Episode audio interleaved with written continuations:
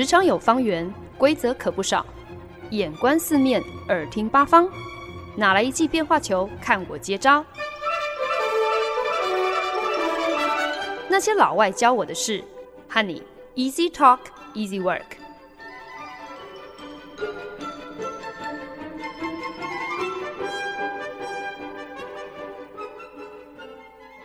您现在收听的是《那些老外教我的事》，我是欢恩。八百年前呢，参加的一个大学社团脸书群组，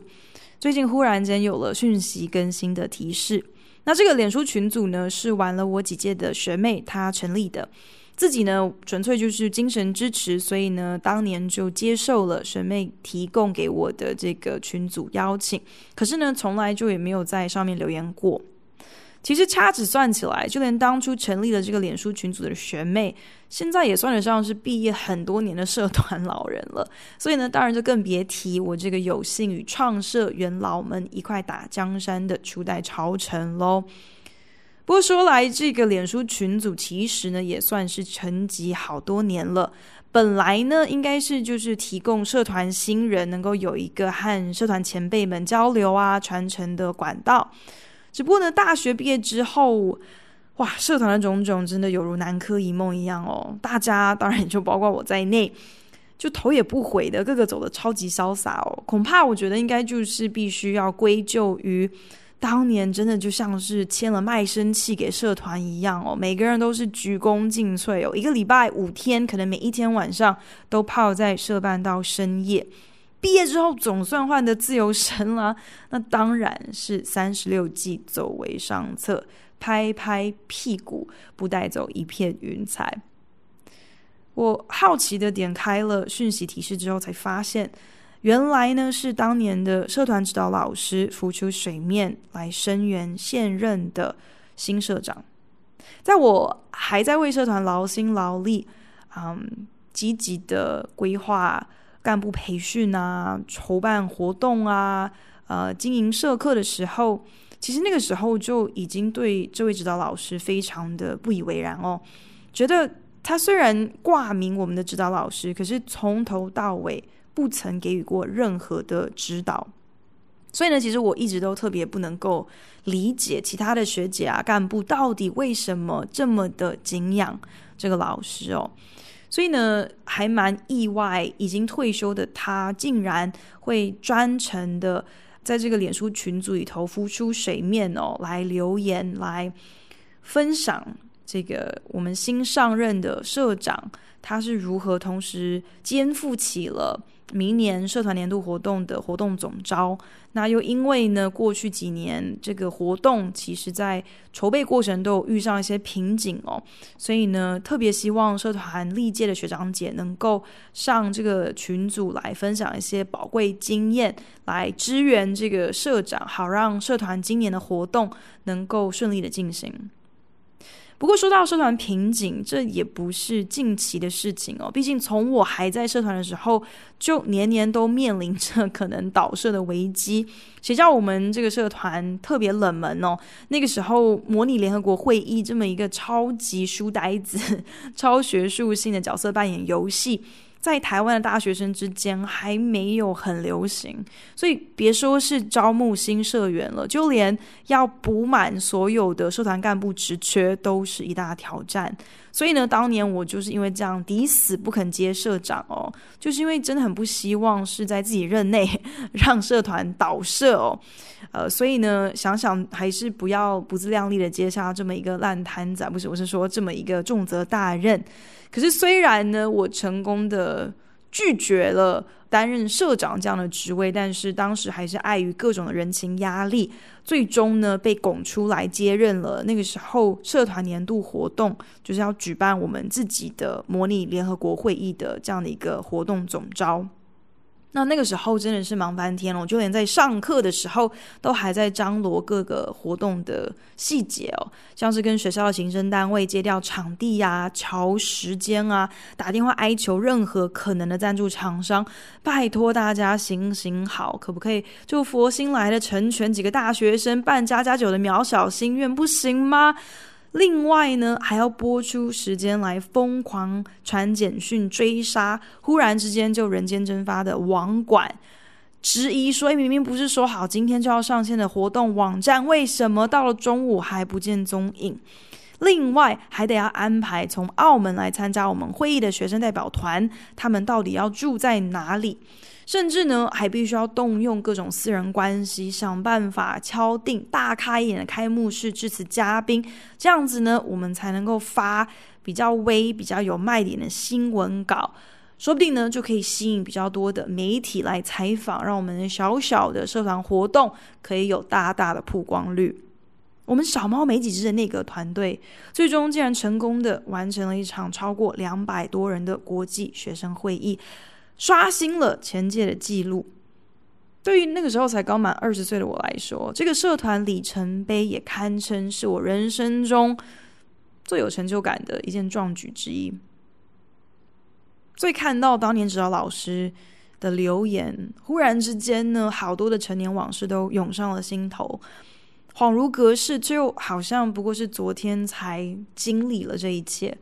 觉得大学社团的种种离我真的很遥远，可是又能够完全想象、彻底的体会，如今同时接任了社长职务跟活动总招的学妹是如何的大难临头，而不是我是说，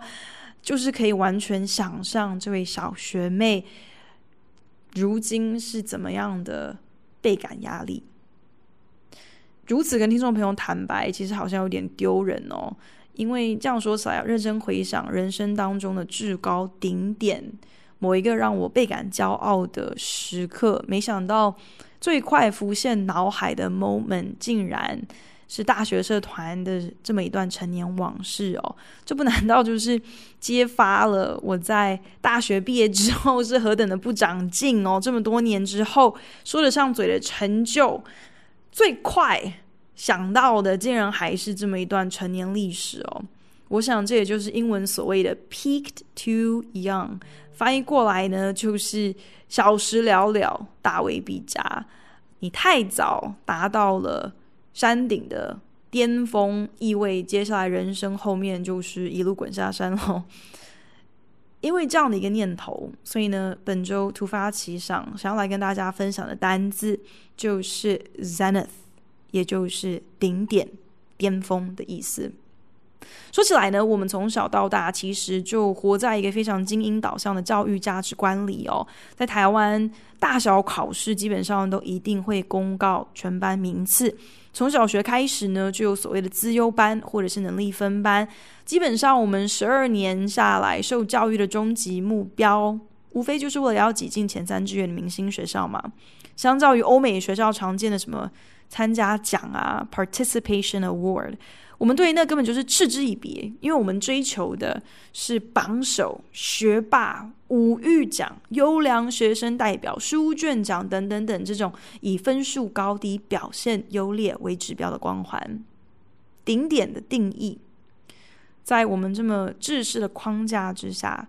感觉是如此的具体，又如此遥不可及。Simone Yates 是一个瑞典籍的女发明家哦。前几年呢，在 YouTube 上上传了一支七秒钟的影片，带着她自己发明的刷牙头盔亮相，因此一炮而红。现在呢，Simone 是一个拥有超过百万订阅量的超级 YouTube 网红，并且呢，还荣登了超费机器人顶尖发明家的女王宝座。去年他受邀在 TED 演说的时候，曾经说出了这么一句经典的名言：“Since then, I've carved out this little niche for myself on the internet as an inventor of useless machines. Because as we all know, the easiest way to be at the top of your field is to choose a very small field.” Simon 讲的这一段名言，简单翻译过来呢，就是说。今天，如果你想要成为一个领域的佼佼者，最简单的方式呢，就是去找一个非常小的领域吧。而 Simon 的领域就是发明无用超废的机器人。他的作品举凡像是会呼你巴掌叫你起床的机器人，或者是会帮你倒早餐麦片，把牛奶倒一整桌，然后喂你吃早餐的机器人，还有完全不受控制的菜刀机器人。他最惊奇的作品呢，是他买了一台全新的 Tesla 电动车，然后呢，硬是将这台车改装成一台电动小卡车，昵称 Truckla。Truckla 的工程浩大，等于是将本来的全新高级轿车裁切掉后座跟车屁股，然后还要重新焊接各种支架，装上卡车载货的铁板等等。Simon 好歹也是一个卖座网红啊，所以呢就不惜斥资拍了一支 Truckla 的电动小卡车广告影片。It's here. The truck the world didn't know it was waiting for.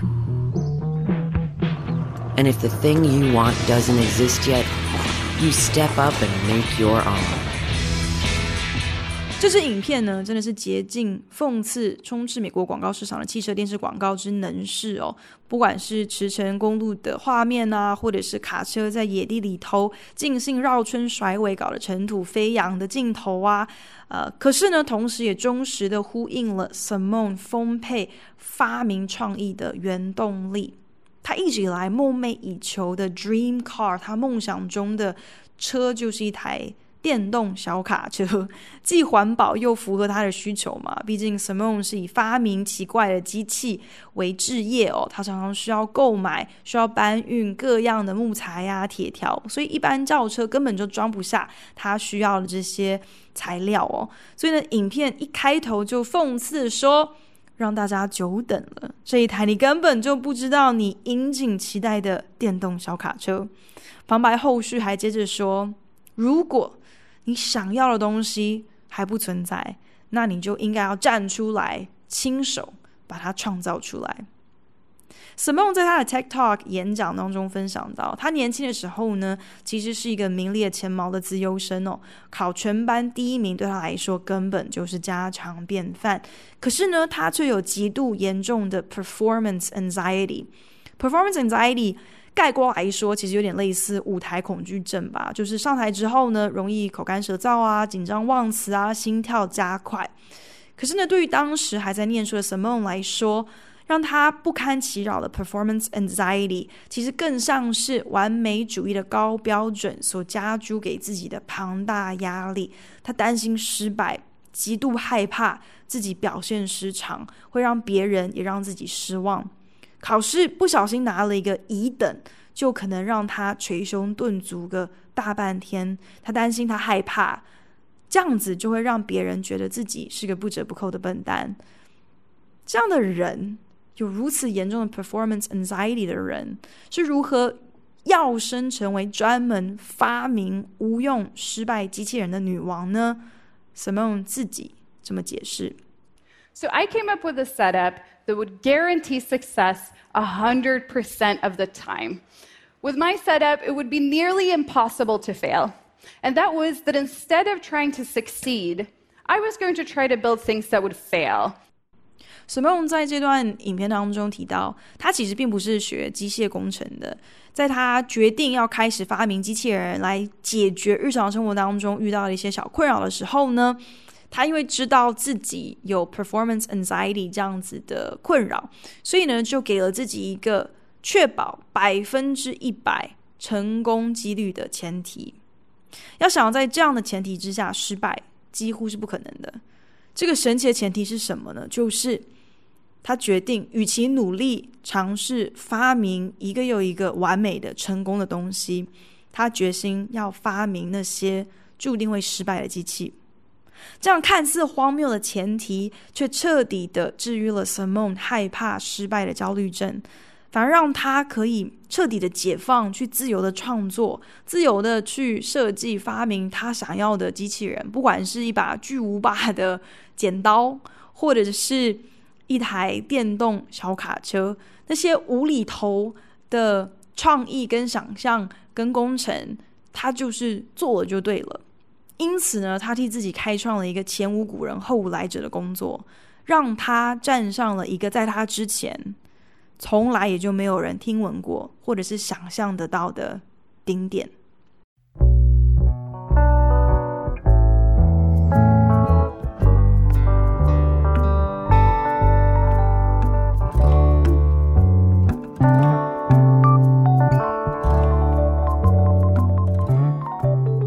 您现在收听的是《那些老外教我的事》，我是节目主持人焕恩。今天在节目当中跟大家分享的单字是 zenith，有巅峰或者是顶点的意思。在我们这么一个好像什么事情都是一场竞技，都是一场比赛的生活当中，就忽然之间想要来跟大家聊一聊关于通往顶点、关于追求巅峰的一二事。还在纽约办公室工作的时候呢，曾经发生过这么一件事情哦，不太记得自己有没有跟大家分享过。某一天呢，我们有一位资深的业务总监，堆满笑脸的跑来跟我们当时的老板串门子哦，就聊到说，昨天晚上他在一场跟客户的应酬上，业务总监呢借机跟客户提到了还在等客户签字同意的合约呢，结果没想到客户却率先发难说。诶，自己看了合约哦，可是怎么没有看到某某同事的名字在合约上呢？客户指明，我非要这个同事经手这份业务哦，没有这个同事的名字在合约上，我是不会签的。能够表现出众到会让客户钦点指明，让你当他的合作策略师，那个时候，我想这应该算得上是最顶级的专业肯定吧。后来转调到新加坡办公室之后呢，跟客户好几回合的混战之后，某一天我在印度出差的时候，竟然就接到了我的客户手下喽啰传来的紧急简讯哦，希望我能够马上通电话开一个会。我当时想说，是不是发生了什么紧急的大事哦？所以呢，赶忙拨了电话，嗯，才发现原来客户呢在设计文案上对于某一个。用字的措辞举棋不定哦，这两个其实根本就是大同小异，所以呢，特别打电话给我，要我能够给予他建议。这件事情呢，后来就成为我老板常用来挖苦我的梗哦，就会取笑我说：“哎呀，你看那个客户有多爱你呀，多依赖你呀，连什么随便鸡毛蒜皮的小事，如果没有得到你亲口的认可，他都不敢做决定啊。基本上你说什么都算数啦，他全听你的。”客户某次甚至干脆当着我老板的面，半开玩笑半认真的问我说：“哎，你要不要跳槽来替我做事啊？”老板当时又好气又好笑的说：“Hello，你当我是空气吗？你在我面前挖我的人，你是想怎样？活得不耐烦了？”客户当时还嬉皮笑脸的眨眨眼睛跟我说：“哎，没关系，我我们我们私底下再聊啊，再聊。”这么说起来，好像不知不觉的我也就来到了当初我所认定的顶点，能够被客户信赖、被客户指明，甚至成为一个案子、一项业务的关键卖点。可是不知道为什么走到这么一步，我却有一种莫名的不踏实感。我想可能是因为在新加坡办公室的第一天，老板就一本正经的告诫我说：“你在这边呢，其实不需要像在纽约那样用力哦。亚太的客户啊，没那么识货啦，而且他们真的是哦虚所无度哦。今天呢，你交出一个一百分的东西跟一个七十分的东西，人家客户他根本傻傻分不清啦。”可是呢，他只会不停的狮子大开口哦，所以你多给的任何东西，他都只会视为理所当然，绝对不可能心存感激的。所以对付这样子的客户呢，你你不能够给太多啊，给太满，或是给太快，什么燃烧自己照亮客户那一套哦，你如果在亚太这样搞，绝对会让你瞬间尸骨无存，会 burn out，千万不要做傻事。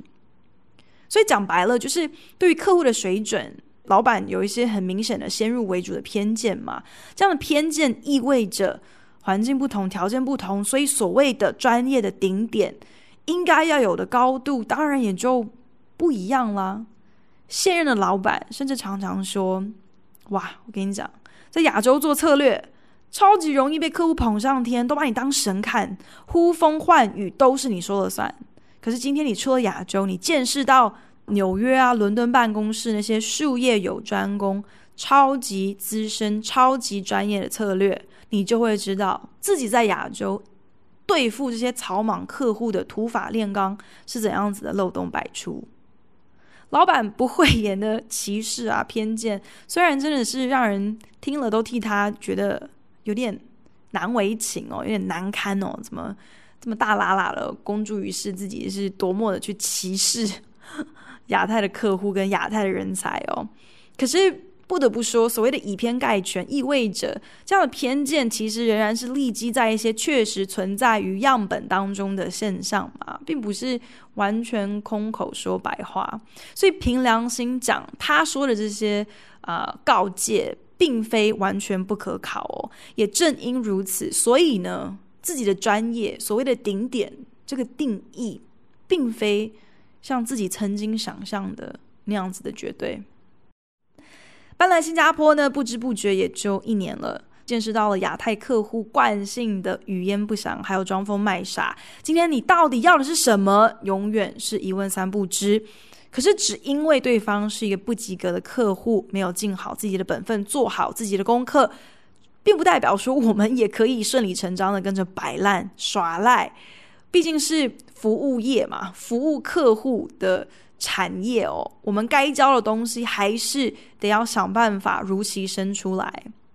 而我身边的高阶主管呢，因为客户这样子的坏习惯，除了满足客户的需求之外，又还能够怎样呢？可是呢，这当然也就成就了一个非常糟糕的恶性循环。客户慢慢就被惯坏了嘛，想说反正我今天随便抛出一句没头没脑的意识流，你都有本事可以变出一套完整的策略，还有执行计划，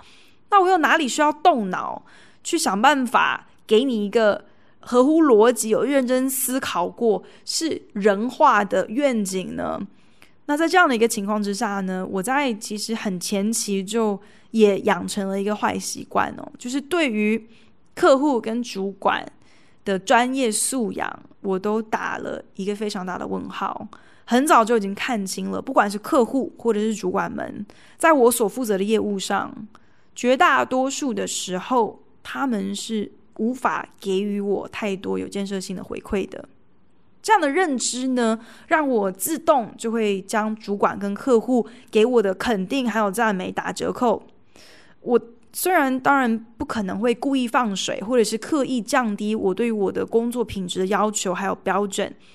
可是呢，对于主管的极力吹捧，我总是觉得特别的无动于衷哦。不是觉得我做的不够好，虽然也是真心相信对方是打从心底器重我。也不是因为我好像心虚，觉得自己做的不够好。可是每次听到他们的这些特别夸大的赞美的时候，我心中总是有一个挥之不去的念头，就是觉得对方眼中的顶点，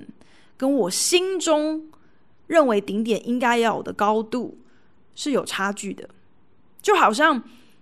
一个夸奖的分量，往往取决于夸奖你的人自己到底有几斤两重嘛。比方说，今天你国中英文小考拿到满分，跟考托福考到满分的成就感，那一定是有很明显的差异，因为两个是完全不同层次的东西嘛，这道理是一样的。可是后来我就想到，其实出了社会，进入到职场，离开校园之后，我觉得一个最让人兴奋，也是最令人感到彷徨的自由，无非就是，如今你是要继续考国中程度的英文小考，还是要去挑战可能比托福更难的英文检定考？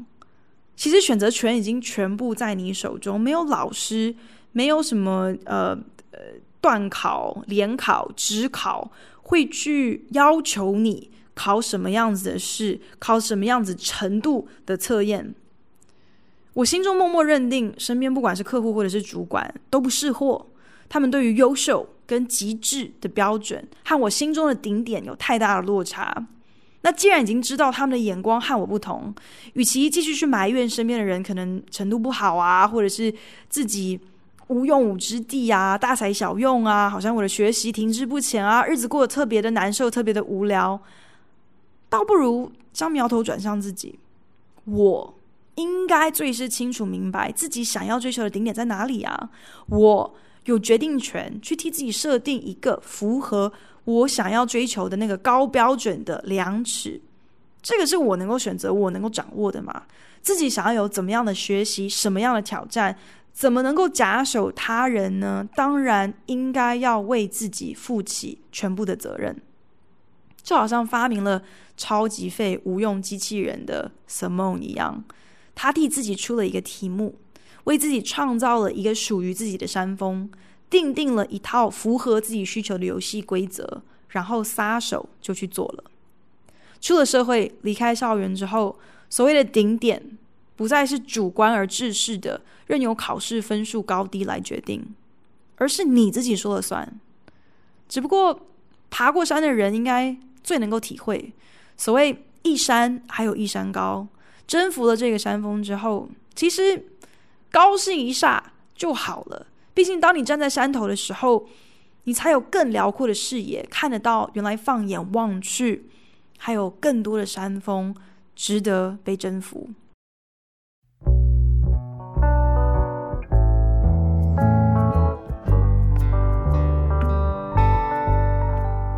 本节目由好家庭联播网、台北 Bravo FM 九一点三、台中古典音乐台 FM 九七点七制作播出。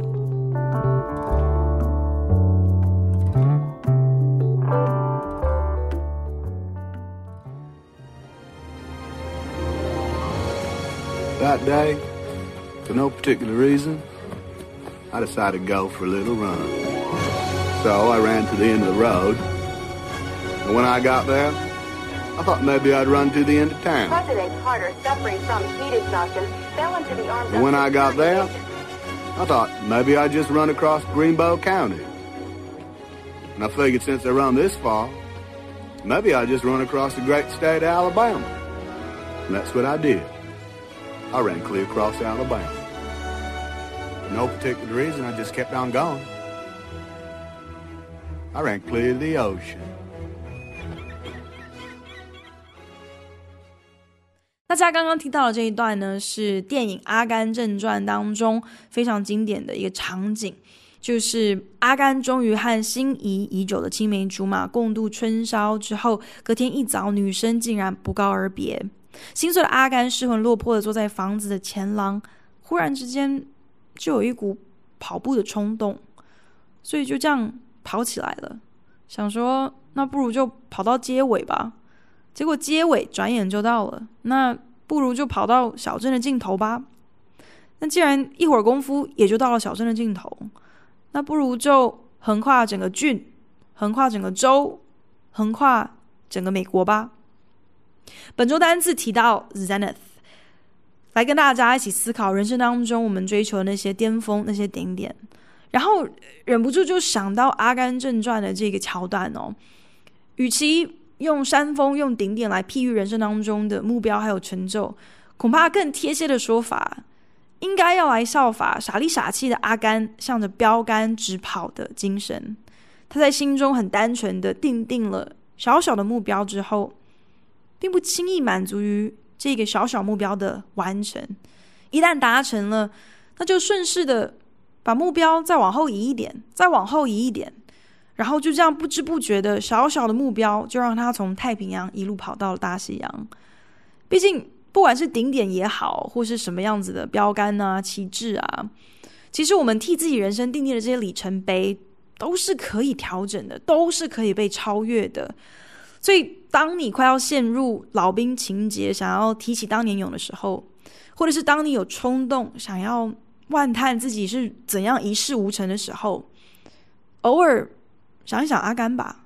或许可以呢，因此得到一点安慰哦。不管是要攻顶哪一座山峰，或者是想要完成怎么样子一段长程的马拉松，那都不是一蹴可及的啊。所谓的顶点，其实不过就是许多小小目标的完成，慢慢的、慢慢的将标杆持续不懈的往后再推一点，往后再推一点，再下一层，再下一层所积累。而成的。回头想起自己大学社团时期的意气风发哦，呃，可能是因为自己年纪大了，又可能是因为自己其实还蛮幸运的，在那之后也有机会站上了其他的山头、其他的顶点，所以心中的有感而发，其实并不是想要回到过去哦，好像渴望再一次享受在当年作为活动总召一手撑起一场百人国际会议的成就感。心中的有感而发，反而是在感慨学生时期，在一个与学科还有主修专业毫无相关的课外活动上，投入了自己最青春的热血还有光阴，原来并没有浪值。不是枉然呢。那个时候的鞠躬尽瘁，事后都成为了我现在征服更高的山峰、奔跑更崎岖的险路所需要的养分。如今，如果真的有机会为学弟学妹，嗯，指点迷津啊，伸出援手，恐怕最有价值的回应跟建议，不是我老兵提当年勇哦。倚老卖老了，去传授自己那些恐怕早就已经过时的办活动门道哦。而且凭良心讲，我觉得我其实根本什么也都不记得了。怎么样拉赞助啊？还有现在大学生还用不用 BBS 电子看板啊？是不是应该在上面设计怎么样子的纹身啊？其实我根本就是完全派不上用场，根本就不了解现在的行情哦。所以呢，或许我最能够给予真正中肯的鼓励，反而是分享。那位超烂无用机器人发明皇后 s i m o n 她的人生哲学哦，替自己来设定一个百分之一百只可能会成功的前提。与其想着如何成功举办一个百人会议，如何重振社团雄风，打死不可以让这个社团在自己的任内倒社，还不如期许自己在筹办这个活动的过程当中。能够有所学习，把这个当做是一个你目标的顶点。不管活动与会人数多少，赞助金额拉到多少，或者是中间发生了多少不可抗力的因素，多少出乎意料之外的程咬金，在整个过程当中，你绝对能够在其中有所学习的。这是一个完全不可能会失败的目标。而我觉得最安慰人心的，无非就是只要日子继续过下去，过往那些可能在当下感觉好像毫不起眼的小小学习，都有机会慢慢累积成大收获的。而那些让你留恋的成年往事，那些小小的成就，其实都还有被超越的可能，你都还有立足于更高的顶点的可能。只要你愿意，现在永远都可以是你最巅峰、最精彩的顶点。